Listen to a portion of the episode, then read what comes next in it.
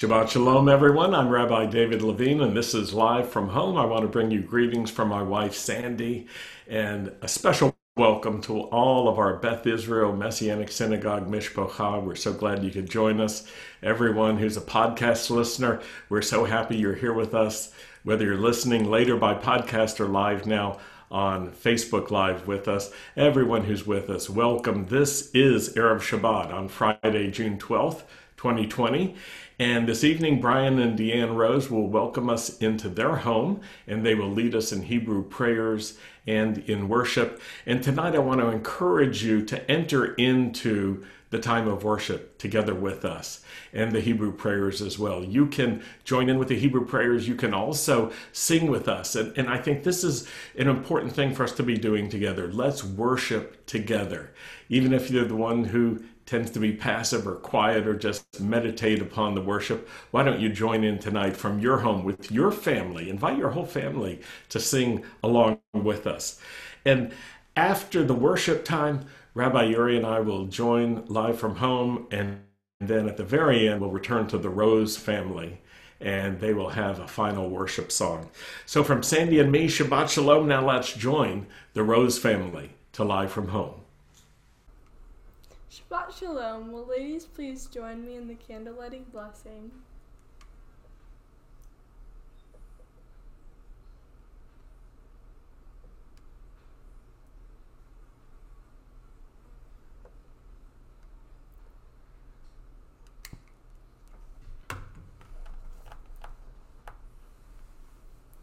Baruch Atad Nai Eloheinu Melech HaOlam Asher kitshanu bidvarecha v'nata lanu et Yeshua Mishkeinu v'tzivanu Le'olam Va'ed. Amen.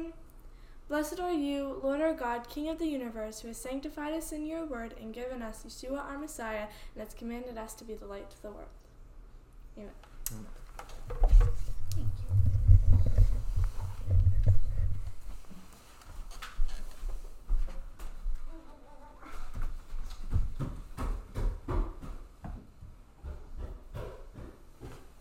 Shabbat Shalom, everyone. Welcome. We're glad to have you with us this evening as we begin our Shabbat. Let's begin with the Shema.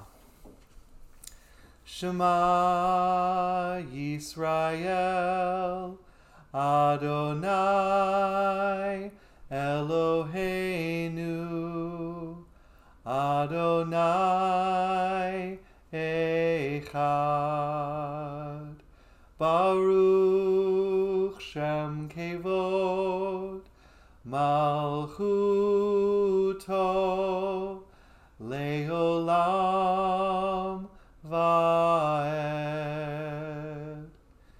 Hear, O Israel, the Lord is our God, the Lord is one. Blessed is the name of his glorious kingdom for all eternity. And now,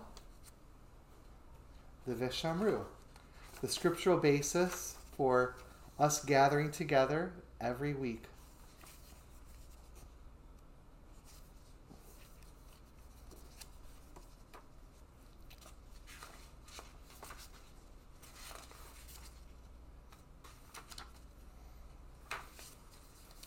The children of Israel shall keep the Shabbat, observing it throughout their generations as an everlasting covenant.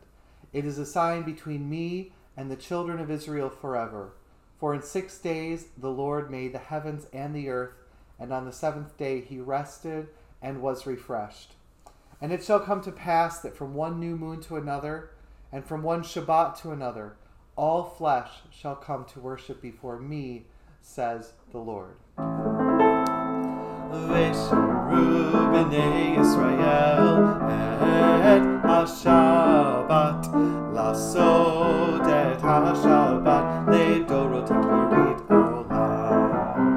Vishamru b'nei Yisrael et HaShabbat, lasod et HaShabbat le'dorot morid olam. Beni uvein b'nei Yisrael, B'nei Yisrael, Oti Le'olam. Vishamru B'nei Israel et HaShabbat Lasot et HaShabbat Le'dorot HaMorid Olam Ki sheishet yamim Asa Adonai Et Shemayim Ve'et Ha'aretz Vishamru B'nei Israel et HaShabbat Lasot et HaShabbat Le'dorot HaMorid Olam Uveyom HaShveyi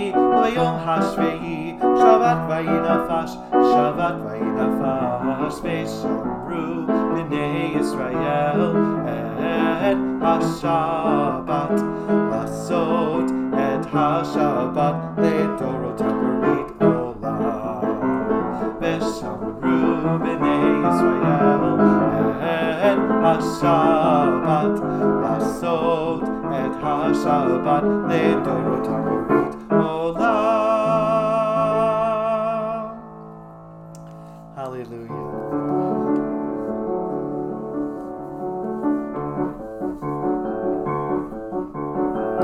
Lord, thank you for this beautiful Shabbat evening that you've given to us to gather together with our family, in one accord with our spiritual congregation. Lord, we bless you and we thank you for this time. Come, let us go up to Zion. Let us draw near to the Lord our God. Come, let us go up to Zion. Let us draw near to the presence of the Lord. Let's sing that again. Come, let us go up to Zion. Let us draw near to the Lord our God. Come, let us go up to Zion. Let us draw near to the presence of the Lord. You have not come to a desert mountain. You have come to the living God. You have come to the heavenly city, the New Jerusalem. There are thousands and thousands of angels rejoicing before the throne. This is the kingdom that cannot be shaken. Worship God alone. Oh, come let us go up to Zion. Let us draw near to the Lord our God. Come let us go up to Zion. Let us draw near to the presence of the Lord. You have come to the judge of the ages, to Yeshua and to his blood. You have come to the congregation and to the righteous ones. And there are thousands and thousands of angels rejoicing before the throne. This is the kingdom that cannot be shaken.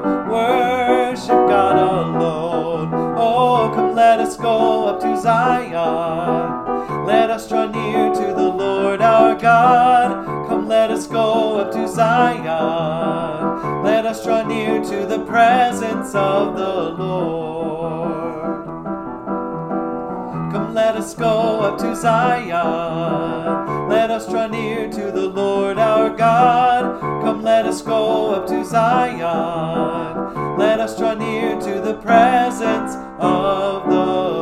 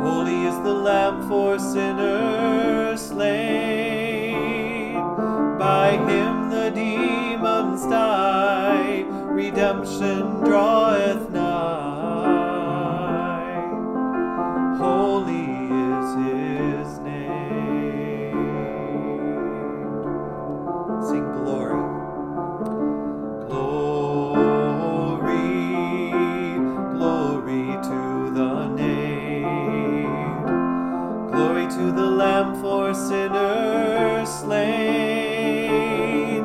By him the demons die, redemption draweth nigh.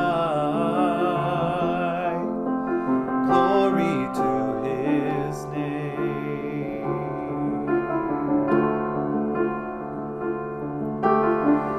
You bore my sickness, you carried all my sins, O Son of David, why are we not all like sheep, following our own way? Yet on your back my sins were laid. Holy, holy, holy is the name. Holy is the Lamb for sinners slain. By him the demons die, redemption draweth nigh. Holy is his name.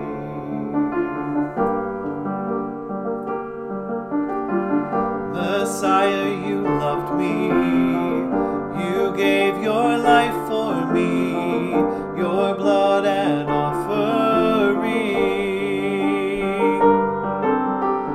Now my sins are whiter than snow, washed in your blood. Guilty I stood, but now I'm free.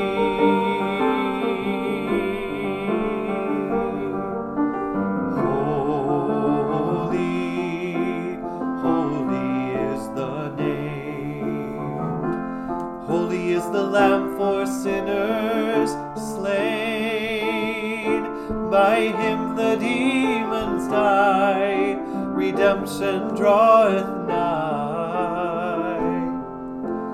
Holy is his name. You bore my sickness, you carried all my sins, O Son of David, why are we not all like sheep, following our own way? Yet on your back my sins were laid. Glory to the name. Glory, glory to the name. Glory to the Lamb for sinners slain. By him the demons die, redemption draweth nigh. Glory to his name.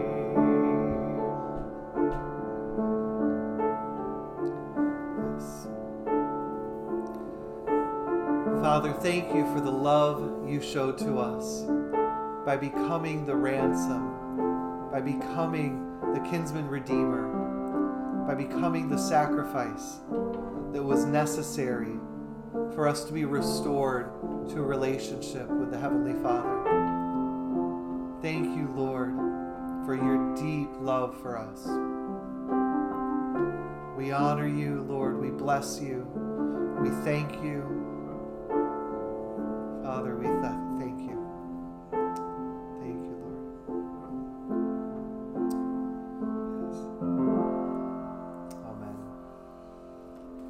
Thank you for joining us for worship this morning. Now we're going to turn it over to Rabbi Yuri and Rabbi David for the rest of the service, but we'll see you at the end with one more song. That was a beautiful time of worship. I started singing with Brian and thinking about how great it is when we're all worshiping together. It's just a wonderful experience. Tonight I want to start with some of the scriptures from our Torah portion for this week. So let's pray together. Baruch Atad Nai Eloheinu Melech HaOlam Asher Kidshenu B'mitzvotav V'tzivanu La'asok B'divrei Torah. Blessed are you, Lord our God, King of the universe, who sanctifies us with his commands and commands us to engross ourselves in the words of Torah. Amen.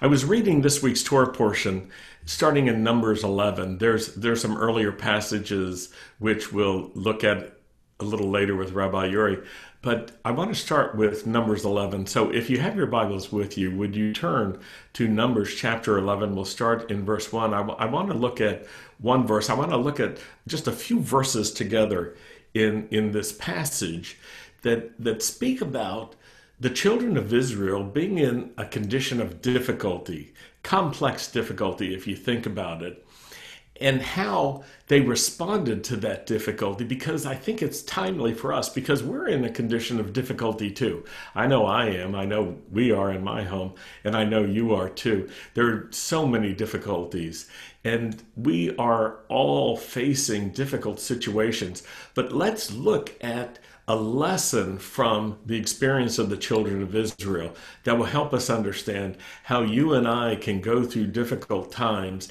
and how we can actually rise up in strength and power together, and how we can overcome the vulnerabilities which we have personally and as a community by drawing close to the Lord and focusing very much on what he's doing with us now.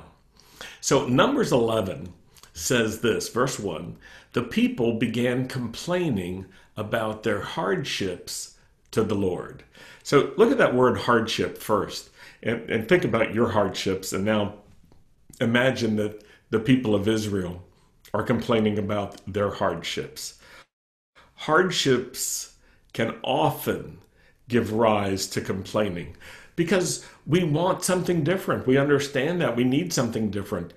Our souls sometimes are in a condition of discontent and frustration because of the hardship. Well, the children of Israel were complaining, and they were complaining about the hardships, and they were complaining to the Lord. It got the Lord's attention. If you read the next few verses and then the rest of this portion, you'll find out that it got the Lord's attention, but not in the way that they imagined. The Lord heard them, and it actually made him mad. He responded to their complaining with his own anger. It's a pretty sobering thing. I know in my life, when I have just complained with the wrong attitude to the Lord, it has stirred him up. Maybe you've had that experience too. Well, the children of Israel were complaining. They were fetching so much, it really stirred up the Lord. Now, a complaint can be precise, or it can be very broad, and it can be done in a wrong spirit, or it can be done in a way that actually is mixed with faith. And we'll talk about that in just a few minutes. But let's go to the next passage, Numbers 11, verse 4. Next, it says, the mixed crowd, the mixed multitude that was with the children of Israel grew greedy for an easier life. That's how the Complete Jewish Bible translates it. They grew greedy for an easier life. They had joined the children of Israel in getting out of Egypt, and I guess they thought life will be easier if we go with them, not realizing the hardship that comes with the experience of joining the children of Israel. I know some of you thought, oh, what a blessing to be with the Jewish people. What a blessing to be in the Messianic movement. And now you're right in the middle of some things and you're saying, oy vey, this is rough. It is. Actually, to be part of the children of God is not to choose to be in an easier life or a convenient or more comfortable life, but it's actually to make a choice that includes some profound difficulty. The life of the Jewish people, as well as the life historically of the people of faith, has not been an easy life. It's been quite difficult. Let's read on. The mixed crowd that was with them grew greedy for an easier life, while the people of Israel, for their part, also renewed their weeping. That's interesting to me. This is a community that's made up of Jews and non-Jews together. and they're moving forward together. They've moved out of the slavery and the bondage of Egypt, and they're being led by the God of Israel through his servant Moses. They're moving forward in a new direction, and yet the hardship is so much more than they imagined it would be. The children of Israel had expressed their complaining to the Lord. He dealt with them just a few verses ago. And now the mixed multitude is complaining. And this causes the children of Israel to be stirred up. Their souls are troubled by it. It renews their weeping. It's an important insight, I think, that the impact of one group on another group can be positive or it can be negative. In this case, it was negative. The children of Israel had a negative impact on the mixed multitude, and then the mixed multitude had a negative impact on the children of Israel. The people of Israel, for their part, also renewed their weeping, and they said, if only we had meat to eat. You see, they were only eating manna that the Lord was providing, and they were sick of it already. They were not only sick of it, but it's interesting what their complaint is. Here's the last part of their complaint. We're withering away. This is not good food for us. This is lousy. We're growing weak. What we need is meat. And so they were crying out. They were complaining. They were all weeping. It was an emotional scene, but it was more than that. It was a spiritual scene. It's important when you're going through hardship to remember this, that the outward expressions of our responses, for instance, our emotions, even our thoughts, have an underlying spiritual component as well. It's so important to be in touch with that so that you can apprehend what the Spirit of God is doing and then align your own spirit with that. To be led by the Spirit is really important in these times.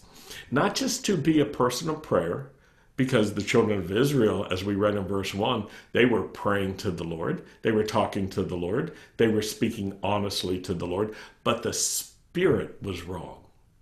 They were complaining about their hardships. And that wasn't the way that the Lord wanted them to process the hardships that were very real that they were experiencing. Now the children of Israel, together with the mixed multitude, we can say the entire community together, complaining, kvetching, sick and tired of the conditions that they're in, wanting to get back to normal life, the way things used to be. In fact, if you read the entire passage, you'll see that they were remembering how great it was before, how wonderful it was before this current situation. They were thinking about the food, they were thinking about their conditions. Of course, they forgot. They forgot that the Lord was leading them into a new future, and it required that they go through the wilderness. It required that they go through hardship. It required that they develop faith together in the midst of difficulty. Friends, there's more hard times coming. I assure you of that. And we have to learn during this season how to stay together. How to stay together when we can't even be together, how to be like-minded, how to have one accord, how to find a spiritual strength from God and a unity from God that unites us together, not divides us. How to pay attention to what God is doing and how he's doing it, not just paying attention to our own internal responses, our own personal responses, but to see what is the Lord doing. Oh, we're withering away. If that's your complaint in these days, I tell you, you're making a complaint that's an ancient complaint. But understand this, you might get the Lord's attention, but you won't get the response that you're looking for. Complaining, which is a common response, doesn't get the Lord's attention the way that we want. An easier life, if only. That's what they're saying. If only we could have what we used to have, the way we used to have it. Ah, now we're withering. Now our souls are just shrinking. Now we don't have what we used to have, and we're suffering.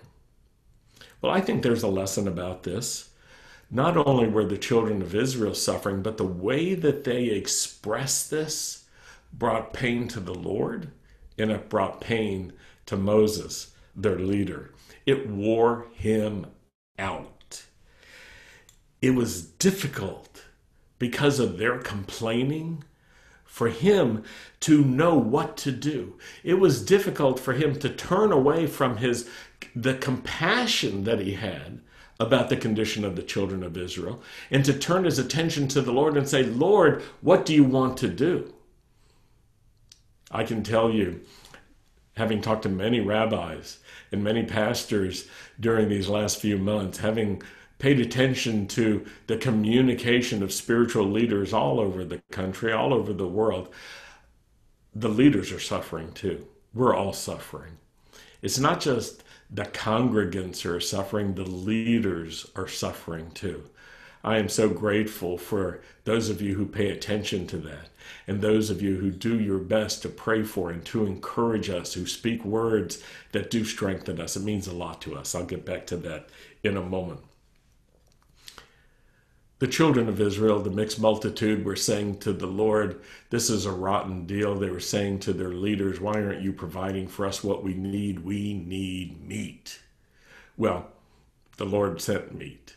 The Lord sent what they asked for, but it didn't produce the result that they were thinking. In fact, when they got the answer to their prayer and they got what they wanted, it brought more trouble to them indeed. What the people thought would bring them relief did not bring relief. Even though, I mean, listen to this. It's so hard to grasp this nuanced detail, but I'm going to say it as carefully as I can. Even though the meat came from the Lord in response to the Lord, it was not a blessing from the Lord. That is a warning to us. Be careful how we pray. Be careful what we want for. Be careful how we box God in about what the solution is. And one of the ways that you can be careful is you can pay attention to the response that your prayers stir up. If you stir up complaining in other people, it's a bad response. If you stir up faith in other people, it's a good response.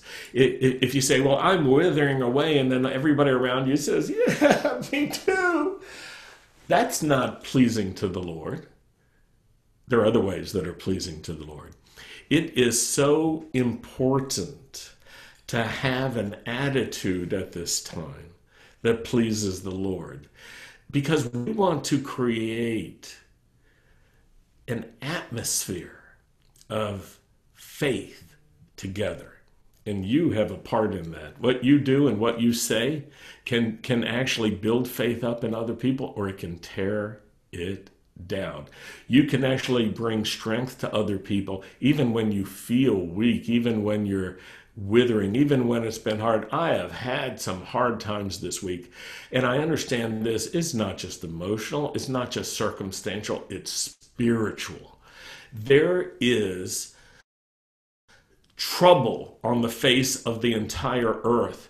God forbid he would pull back the Holy Spirit from our presence. Can you imagine what would happen to this earth if there was less of a presence of God? We need the Holy Spirit. You need to be filled with the Holy Spirit. I need to be filled with the Holy Spirit. We need to keep replenishing ourselves with the Holy Spirit. We just came through Shavuot. Do you understand? We need the Holy Spirit. We need him, and we need more of him.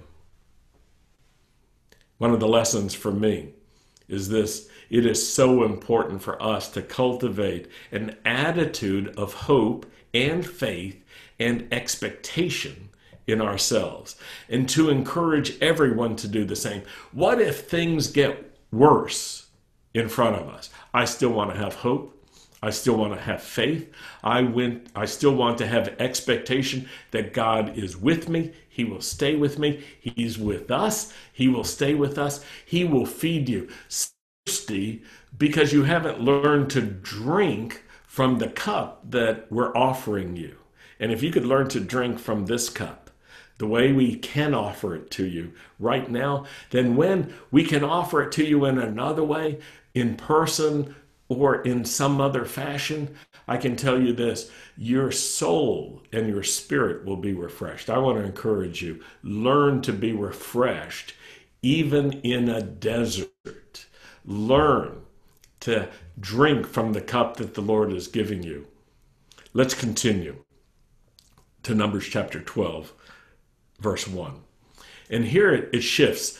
Now we're talking about the brother and sister of Moses. Miriam and Aaron began criticizing Moses on account of the Ethiopian woman he had married, for he had in fact married an Ethiopian woman. Now you may not know this, but the kingdom described as Ethiopia there, the people group of the Ethiopians included the Midianites and other tribes that were in the Saudi Peninsula where they were.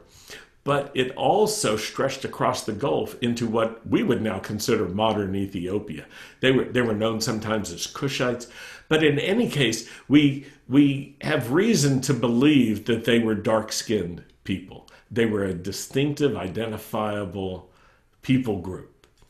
So Moses and Aaron are complaining on account of the Ethiopian woman that he had married, for he had in fact married an Ethiopian woman. So this is a very timely issue. I think I brought up last week that we would be reading about this. It goes on and it says this. They said, "Is it true that the Lord has spoken only with Moses? Hasn't he spoken with us too?" And of course, factually, it was true. He had spoken. The Lord had spoken with them as well. But the Lord heard them. If you follow the rest of the passage, you'll see it really upset the Lord. It made him angry. It stirred him up. And he actually disciplined. He disciplined Miriam. And the discipline affected the entire community of Israel. But more than that, I want to focus on something. Moses' own family had prejudice. Why do I say that? Because the Bible emphasizes that the wife was Ethiopian by repeating, by underlining this, by doubling, even in the same verse. It's meant to draw our attention. It's like highlighting with your yellow highlighter, or underlining, or putting in bold print something. It says they complained against him on account of, look in your Bibles, the Ethiopian woman he had married, for he had in fact married an Ethiopian woman, Ethiopian, Cushite, Midianite. We know who she was, Zipporah. She was a Midianite. They were part of a dark-skinned people group. So I want you to think about something, that there's a lesson here that the issues of race and prejudice have been with us for a long time. And it's important to me as a Jewish person, it's important to me as a Messianic Jew, to be aware of something. God used what we would today call a biracial family to establish the Jewish people. Another lesson, we need to be careful how we speak. We have to watch our tongues. We have to watch our language. And I'm not talking about political correctness here. So any of you who are thinking, oh, Rabbi David wants us all to fit into one political spectrum or another. He wants us to conform to political correctness rules. I'm absolutely not talking about that. Something much higher than political correctness, because I haven't met political people who talk correctly. But I have noticed that many believers these days have learned to use the very speech, the terminology, the jargons of the political world and the world that's not the kingdom of God, that's not made up of believers, but they have brought into their own families, into themselves, the language, the categories, the understanding of the world around them. There is a higher way of talking. There's a higher way of thinking. There's another way of looking at things. We need to be careful how we speak. We have to season our speech with grace. Colossians 4:6, I want you to turn to this. It's a very important passage. Anyone who is writing in the comments right now, could you put Colossians 4, verse 6? Let your conversation, or let your speech, be gracious and attractive, so that you will have the right response for everyone. That's interesting. Speaking isn't just about getting out what you want to say. It's not just about expressing yourself. It's about communication. And we have to think about the effect our speech has on other people. One of the things that was really heavy for me today is I realized I have to talk to you today about difficult subjects. I realized that there are some subjects I can't even talk about yet, because no matter what I say, I probably can't pick words that will seem gracious and attractive right now. I have to find words that are gracious and attractive. That's my responsibility before God. That's my responsibility to you.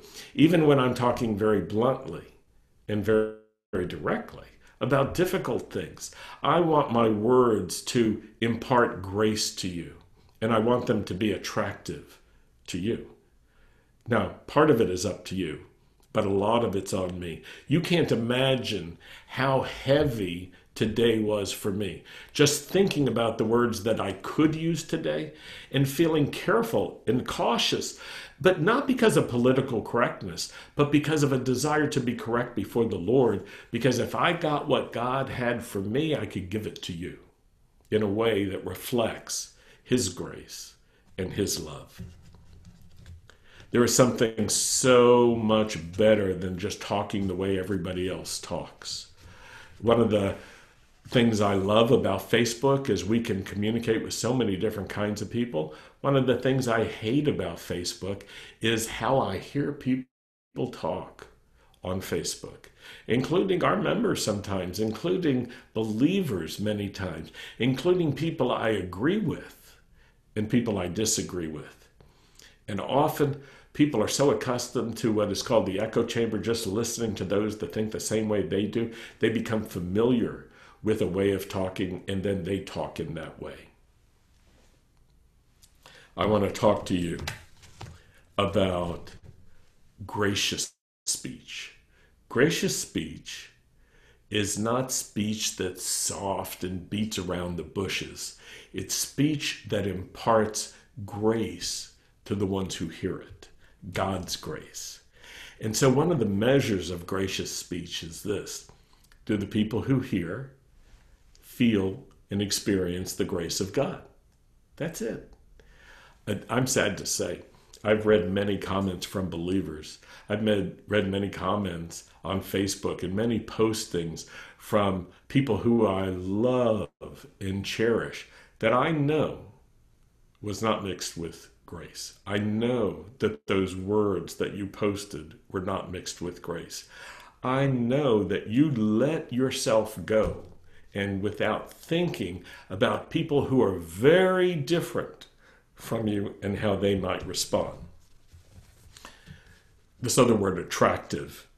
Attractive means to draw together.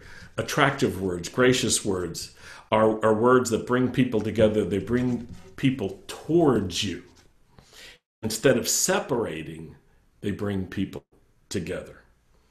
Now, I want to talk to you for a few minutes about life in our own Mishpacha. I want to share something with you. And I want to ask something of you. Our congregation is very diverse. We have people from many different perspectives, many different backgrounds.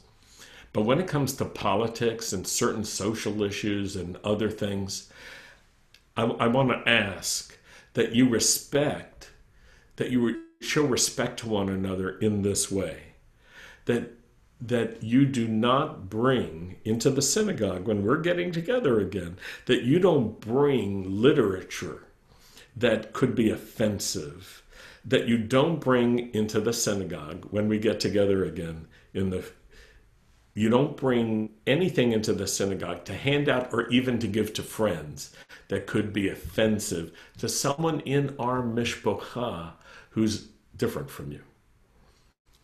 If you have something you want to give, if you've got some political literature, if you've got a book that's political, Don't bring it to the synagogue. Meet your friends somewhere else. You have every right to pass that information along. We're not looking for one way of thinking. We're not trying to create blind conformity by any means. We're not looking for everybody to enter into group speak and group think, if you're familiar with those terms. We're trying to overcome something else. Why? Because we're the Mishpacha of God, we're the community of God, and we're made up of different kinds of people, and we have different experiences and different ways of understanding. One of the ways you show grace is you protect those who think differently than you do. You protect them so that God's grace can be at work in them. And when you do that, it makes a difference. Meet with your friends somewhere else. Give your literature somewhere else. It's fine to have different kinds of literature. We all have different perspectives on things. You know this. I've been talking about it for years, that we have people from different political perspectives in our congregation. But imagine this. Imagine you come to the synagogue and you see something offensive to you that makes you uncomfortable even being at the synagogue. That's what I'm talking about. Now, imagine that you brought something like that, and what you brought made someone else feel that way. Now what I'm asking you to do is really simple. Whenever we get together, don't bring anything like that. Pay attention and don't do anything like that. Now, I have been spending time listening to different people's stories. I have friends who are Black. I have friends who are African American. I have friends who are Black but not African American. They don't come from an African American experience. They come from other cultures and from other people groups, but they have dark skin. But one of the things I've been asking people is about their experience. What is it like to be a dark-skinned person? What is it like to be a Black man in America today? Tell me about your experience. And one of the things I discovered, I actually wrote this down. It was a detail I wanted to try to express carefully. The story that's told to me by my Black friends, individuals, is very different than the picture you might get as a white person by looking at certain statistics. There are certain statistics that could cause a white person to say, you know, white people and Black people are getting brutalized by the police at pretty much the same ratio. There are some statistics that would cause some white people to say, you know what, it's the criminals who are getting in trouble, nobody else. But I tell you, you can look at the statistics, you can form your conclusions from some of those statistics. And I'm not saying statistics are wrong, but I'm talking about something else. Something that I know about from personal experience, or I can understand something by talking to my Black friends and asking them this simple question, what is it like for you now? I can't think of a Black man who I know personally who hasn't had the experience of being stopped by the police and pulled over and put in a situation where they were fearful about what would happen next. They were not certain how they were going to be treated. They sometimes have been grossly, unfairly, unconscionably mistreated simply for being in a place a white police officer didn't think a Black person should be. I know a Black man who's married to a white woman and has white children, stepchildren. He was pulled over because he had his family in his car. That's why he was pulled over by a policeman who thought he must be kidnapping. I'm not saying that every person who's pulled over like that is brutalized. I'm not saying anything like that. I'm saying something else. We hear these stories from wonderful men of God, wonderful Black men. It breaks your heart.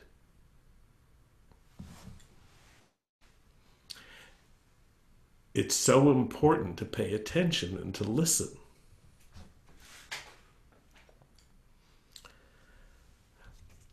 I know African-American women, women of real integrity, who have to teach their sons, who have to say to them every day, be careful if a white policeman pulls you over. Put your hands on your steering wheel. Don't do anything. Don't say anything wrong. Don't even assert yourself. Don't even ask questions like, why are you stopping me? You know, what are you doing, officer? What is it? Protect yourself, because I want you to come home tonight. I want you to be alive tonight. White moms aren't having to teach their kids this. And don't tell me, as you might think, oh, it's only those that are breaking the law. You're so wrong. It's not true.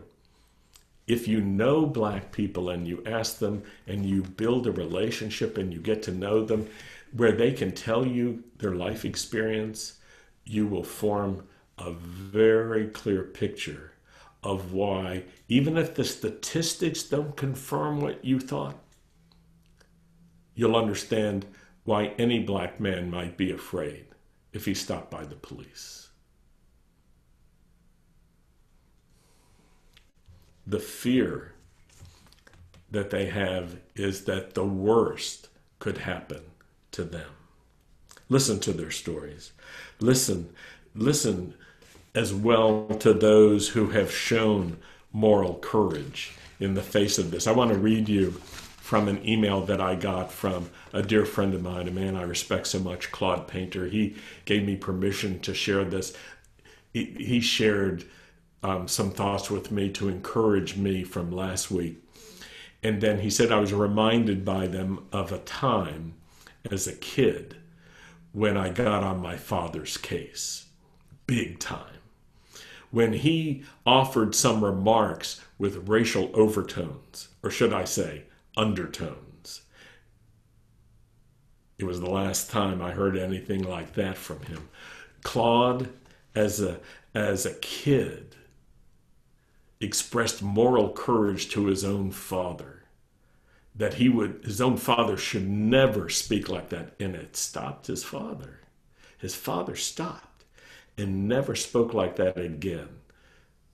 I'm proud of that kind of courage. Claude, you did well as a kid. You're doing well as a man. We respect you and your courage. And I want to tell you, when we stand up, even in our own families, even in our own circles, and we say, don't talk like that, it makes a difference. Be courageous. You don't have to be fuming. You don't have to be angry, especially if you're the kind of person who only talks about difficult things when you blow up. Don't wait for that. Learn how to speak with graciousness. One more thing I want to say, and then I want to welcome Rabbi Yuri, but I want to say this. When men of violence are leading, violence increases. And when men of peace are leading, violence decreases. And men of peace separate themselves from men of violence. But they call to themselves all kinds of people to join the side of peace and to reduce violence. I'm a man of peace. I side with the cause of peace, but I also side with justice and with equality before the law and equality of opportunity. And I can tell you this, our country needs to make some progress. This may become a new season, a turning point for all of us, and maybe for the whole world.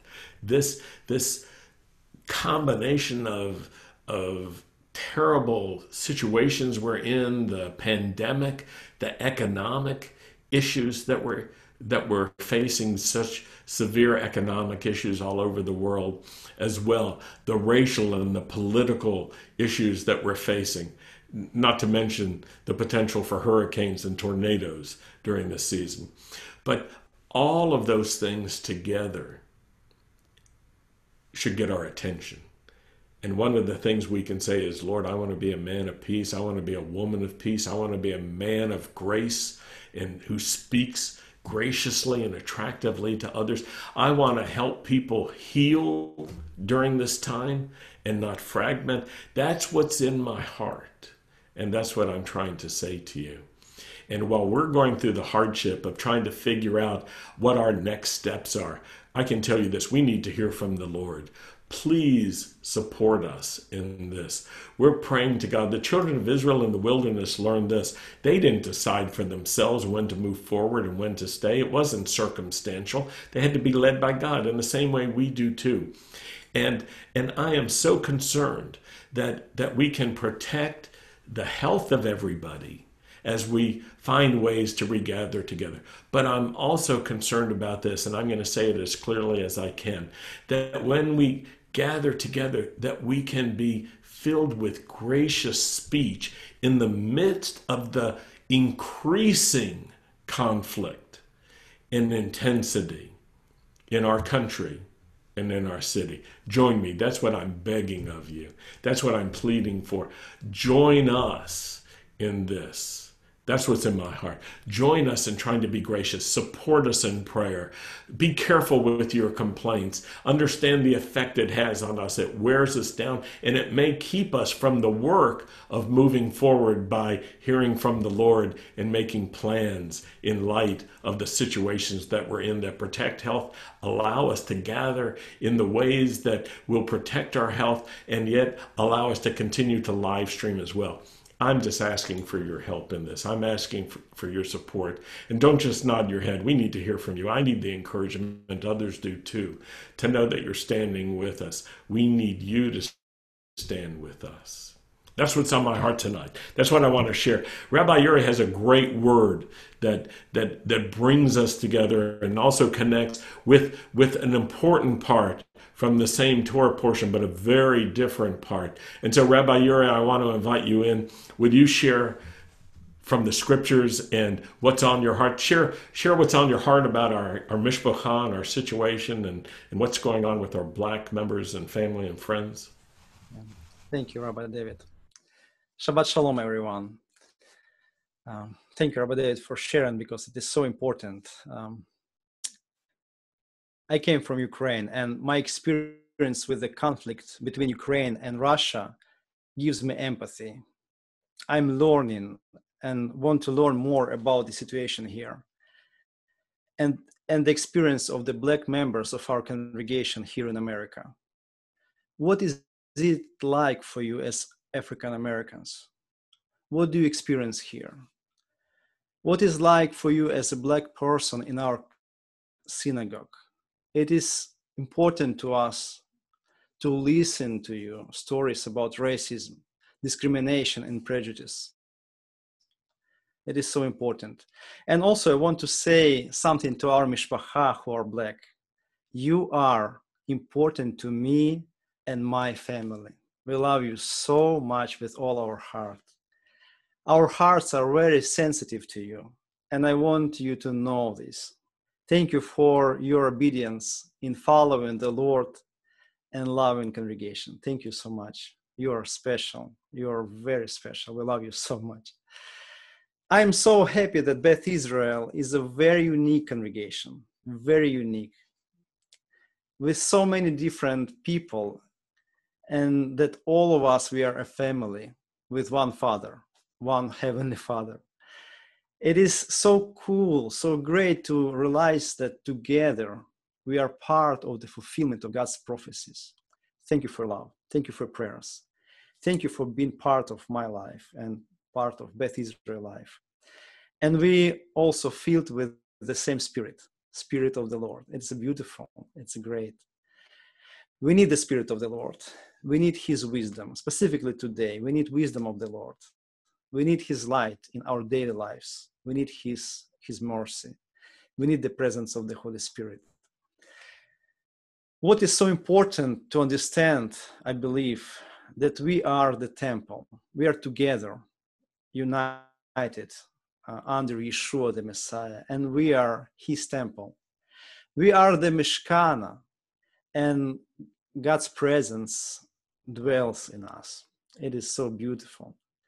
And today's Torah portion is so clear and straight about our need in the Spirit of the Lord and His light in our tabernacles. It is so important. So I want to share. Thank you so much for your love. It's so great. I want to share from scriptures, from Numbers chapter 8. This is today's Torah portion, and it's really connected with all what's going on around us, with everything what's going on around us. It's so connected together because it's a way for us to live. It's a way for us to look for an answer.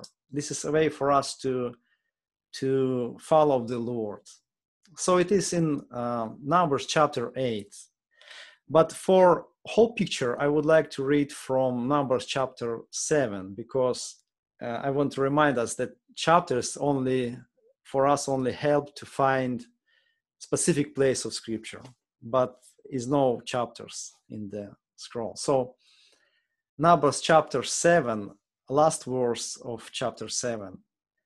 And it is so interesting because, I mean, thank you, Rabbi David, for bringing this. Moses, his wife, together they are something unique, something special. So Numbers chapter 7, verse 89. When Moshe went into the tent of meeting in order to speak with Adonai, so it's already so beautiful picture. So he went into tent of meeting with the goal to speak with Adonai. We need the Lord's presence. We need to talk to Him. We need to hear His voice. This is the time to hear the voice of the Lord. And I want to encourage you that this is the time for all of us to hear the voice of Adonai. He heard the voice speaking to him from above the ark cover on the ark of the testimony, from between the two cherubim, and he spoke to him. So the Lord spoke to Moses. So all chapter 7 is about building of Mishkana and dedication of the Mishkana. So immediately after the dedication of the Mishkana, tabernacle of Moses, Moses went back into the tabernacle after sacrifices, and the Lord began to speak to him from the Ark of the Covenant. So this was the first words of Adonai, of the Lord, in Mishkana, in the special place, in the place of God's presence. And please remember, we are Mishkana of Adonai. We are the tabernacle of Adonai, and He dwells in us. He dwells in our congregation. His Spirit fills us with His presence. We are Mishkan of the Lord. So the first words Adonai spoke to Moses, and Moses received from the Lord. Let's read chapter 8, and it's beautiful. It's strong words. Adonai said to Moses, please remember, first words after the dedication of tabernacle, the beginning of the ministry in the tabernacle. Nothing yet happened. Moses ready to hear the words of the Lord, and hears the Lord speaking to him. Adonai said to Moses, tell Aaron, when you set up the lamps, the 7 lamps are to cast their light forward in front of the menorah. And I want to stop here. The first thing the Lord commanded was to light the menorah. The first thing. Light the menorah was the very first thing Moses heard from the Lord when he entered the Mishkan. Everything is in the tabernacle of the Lord starts from the lighting of the menorah. It's the beginning of everything. And we know that menorah represents the Ruach HaKodesh. Menorah represents the Holy Spirit. It's a picture, prophetic picture of the fullness of the Holy Spirit.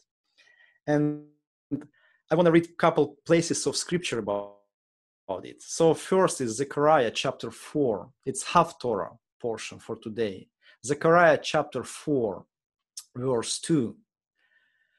He asked me, what do you see? I replied, Behold, I see a solid gold menorah with its bowl at the top of it, and its 7 lamps on it with 7 pipes for the lamps that are on the top of it. Also 2 olive trees are by it, one of the on the right side of the bowl and the other on the left side of it. So here's the menorah again in the heavenly places prophetically. Zechariah sees menorah. Then I responded by saying to the angel speaking to me, what are these, my Lord?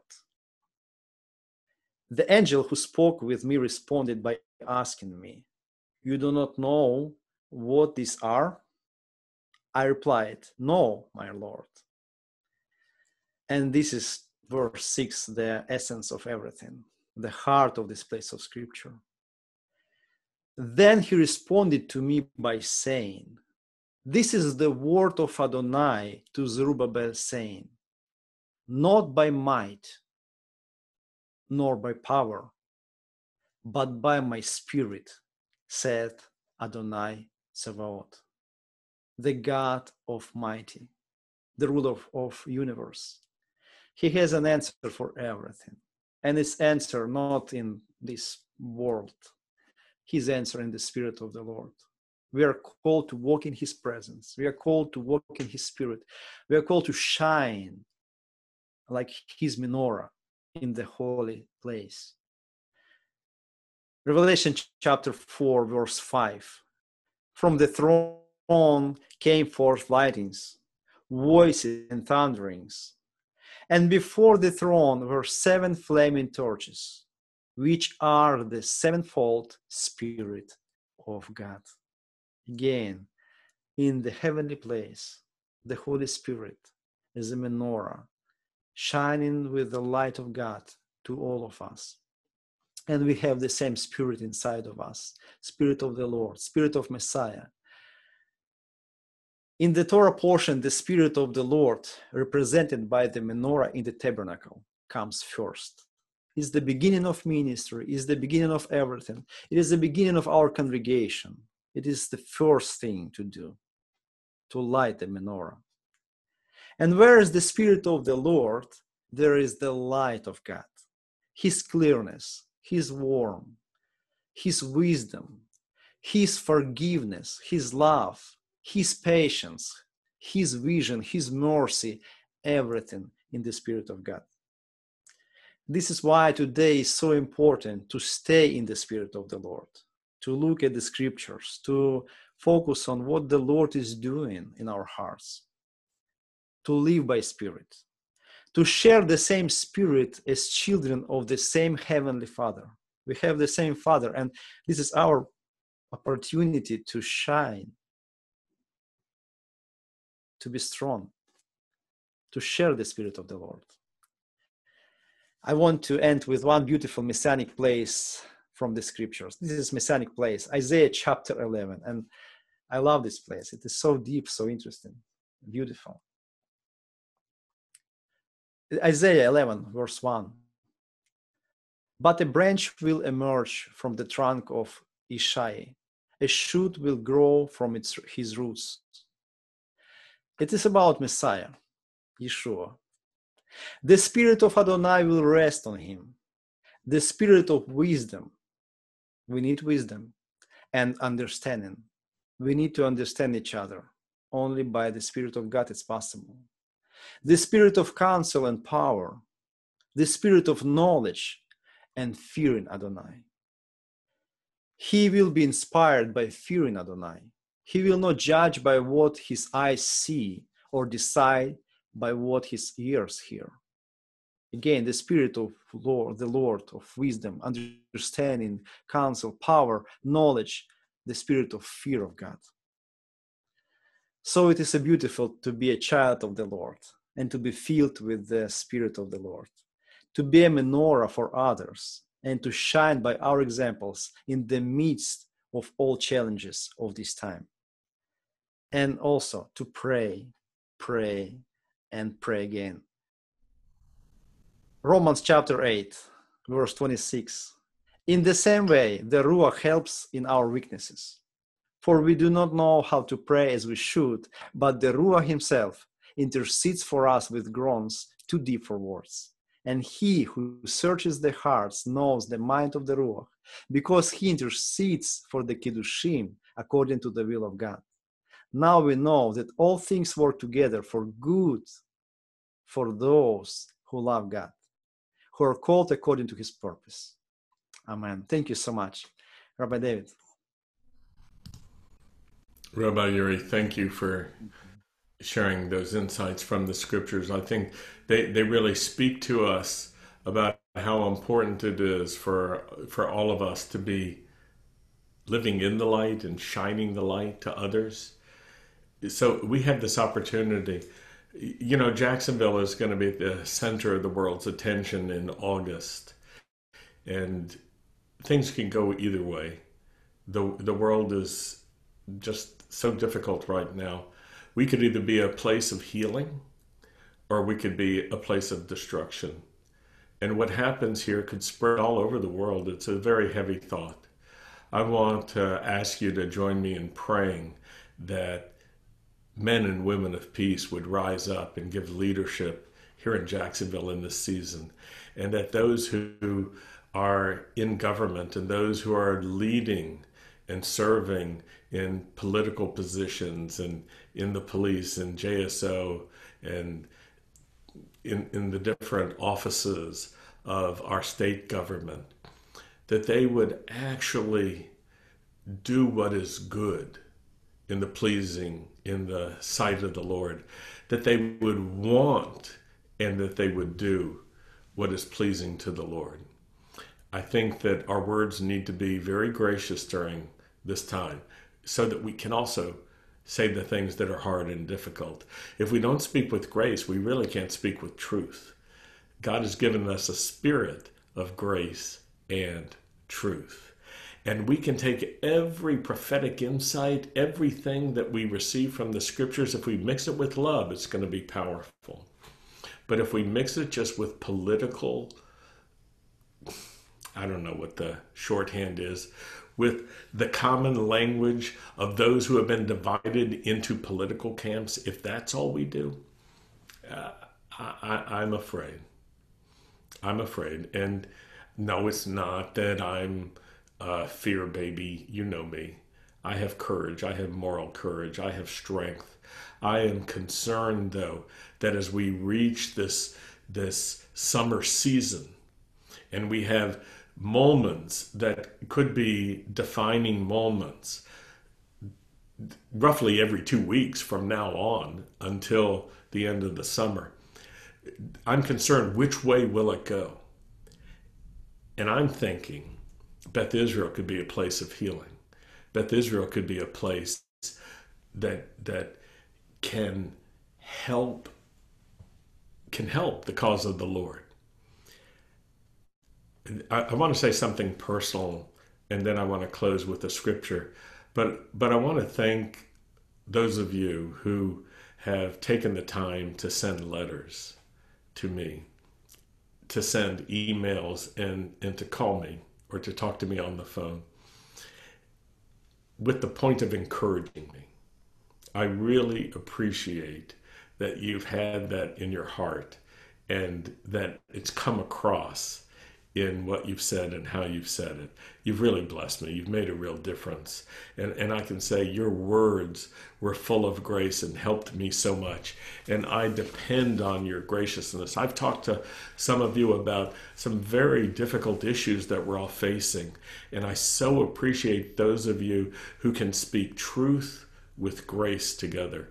You can't imagine how it fortifies me, how it makes me stronger. Thank you so much for that. I want to finish with Philippians chapter 2, verse 12. It says, therefore, my beloved, and I want to say that, therefore, my beloved, you are beloved to me and to Sandy. We love you. We care about you. We want to honor and respect you. We have the best in mind for you. Therefore, my beloved, as you've always obeyed, not only when I was right there with you, but now much more when I wasn't physically with you. Work out your own salvation with fear and with trembling. So everybody who's against fear, you'd be against Paul right here. Don't be against fear. Be against useless fear or wrong fear.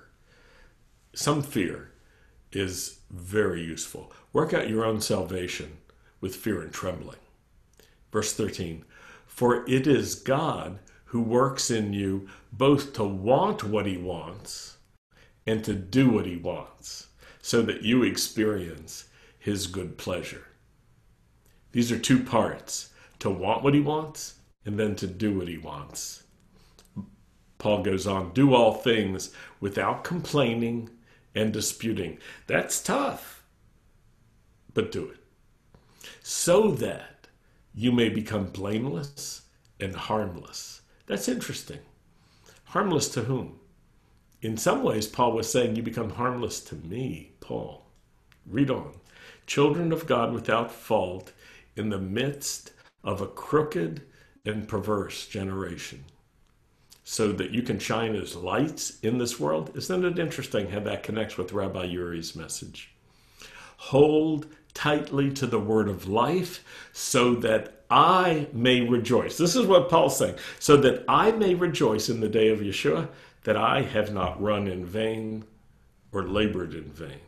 You see, Paul was struggling because he saw the conflict. He saw the lack of graciousness. He saw the way things could go and the way things were going, and he knew they needed to line up in a new way with God's gracious truth. And he was pleading with the people. I don't want to finish thinking that I labored in vain and that I ran this race in vain. Paul said that. Moses said that. I say that to you. I want to spend these days of my life, these years of my life that are in front of me, blessing God and thanking him, even in the midst of hardship, even in the midst of difficulty, because we ran the race together and we ran graciously together as well. That's what's in my heart. I want to share that with you from my heart, and I hope you can receive it into your heart. In the name of Yeshua, I pray.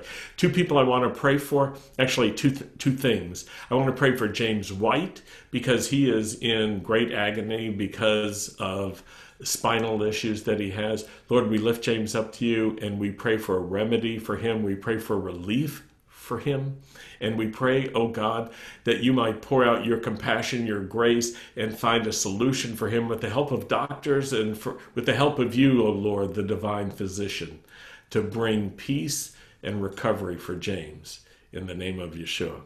And I also want to pray. I want to pray for Dee and Tom and for Holt and Deb, because they are going tomorrow to minister in women's prison. And it's the first time that they're going to be able to do this together. And this is just the beginning of opportunity since coronavirus shut all ministry down. But now, as they're beginning phase 1 in the prison, they had to make sure that they were protecting the prisoners from sickness, and they successfully did. And they wanted to make sure they could understand what protocols were necessary. So they're practicing social distancing, limited numbers of people who can be together. And I'm just so grateful that Tom and Dee and Deb and Holt are going tomorrow. We pray blessings upon them, courage, and also the word of the Lord, that they would have a word in season for those women in the time of their incarceration, that they would bring a word about new life in Messiah. We pray in Yeshua's name. I want to close now by thanking you for your continued support for Beth Israel, for your continued tithes, your special offerings, even your sacrificial giving. And it enables us to go forward, and it also enables us to prepare for what's ahead. Thank you for that. You can participate by going to bethisraelnow.com/giving. You'll find the information about our giving platforms, Giving Fire and PayPal, and you can use those very easily in very securely in order to support Beth Israel. You can also use the postal service and your bill pay service through your bank, and your continued giving really makes a difference. We're so grateful to you, all of you who are being supportive and continuing to support us during this time. I'm going to close with Aaron's blessing, and then after that we are going to go to the Rose family for one final worship song. So please receive this. Yivarechecha Adonai v'yishmerecha, Ye'era Adonai panav elecha v'yichunecha, Yisah Adonai panav elecha v'yasem lecha shalom. May the Lord bless you. May the Lord keep watch over you and guard you and protect you. May the Lord cause the light of his face to shine upon you so you can shine on others. May the Lord be gracious to you as you speak graciously to other people. May the Lord lift up his face to you and give you his peace in the middle of these terribly difficult times. We pray in the name of Yeshua. Amen. Shabbat shalom, everyone. Now let's join the Rose family.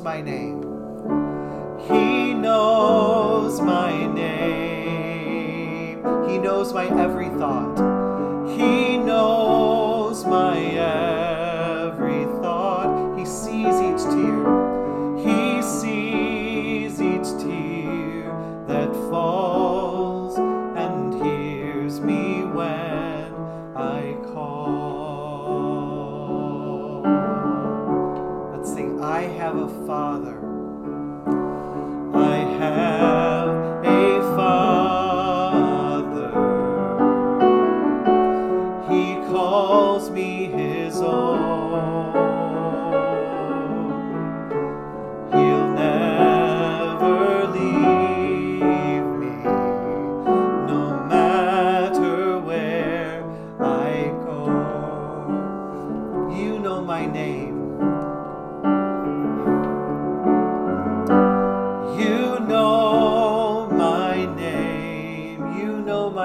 every thought. You know my every thought. You see each tear. You see each tear that falls, and hear me when I call. You know my name. You know my name. You know my every thought. You see each tear that falls, and hear me when I call.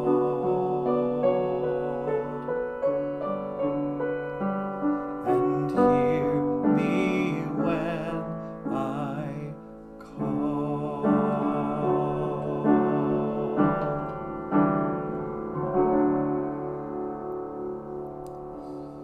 Amen. Amen. Well, Shabbat Shalom, everyone. Again, thank you so much for joining us this evening to worship, to be together, to learn from the scriptures together. We'll see you back here tomorrow morning for Live from Home from Beth Israel. Thank you. Have a great night.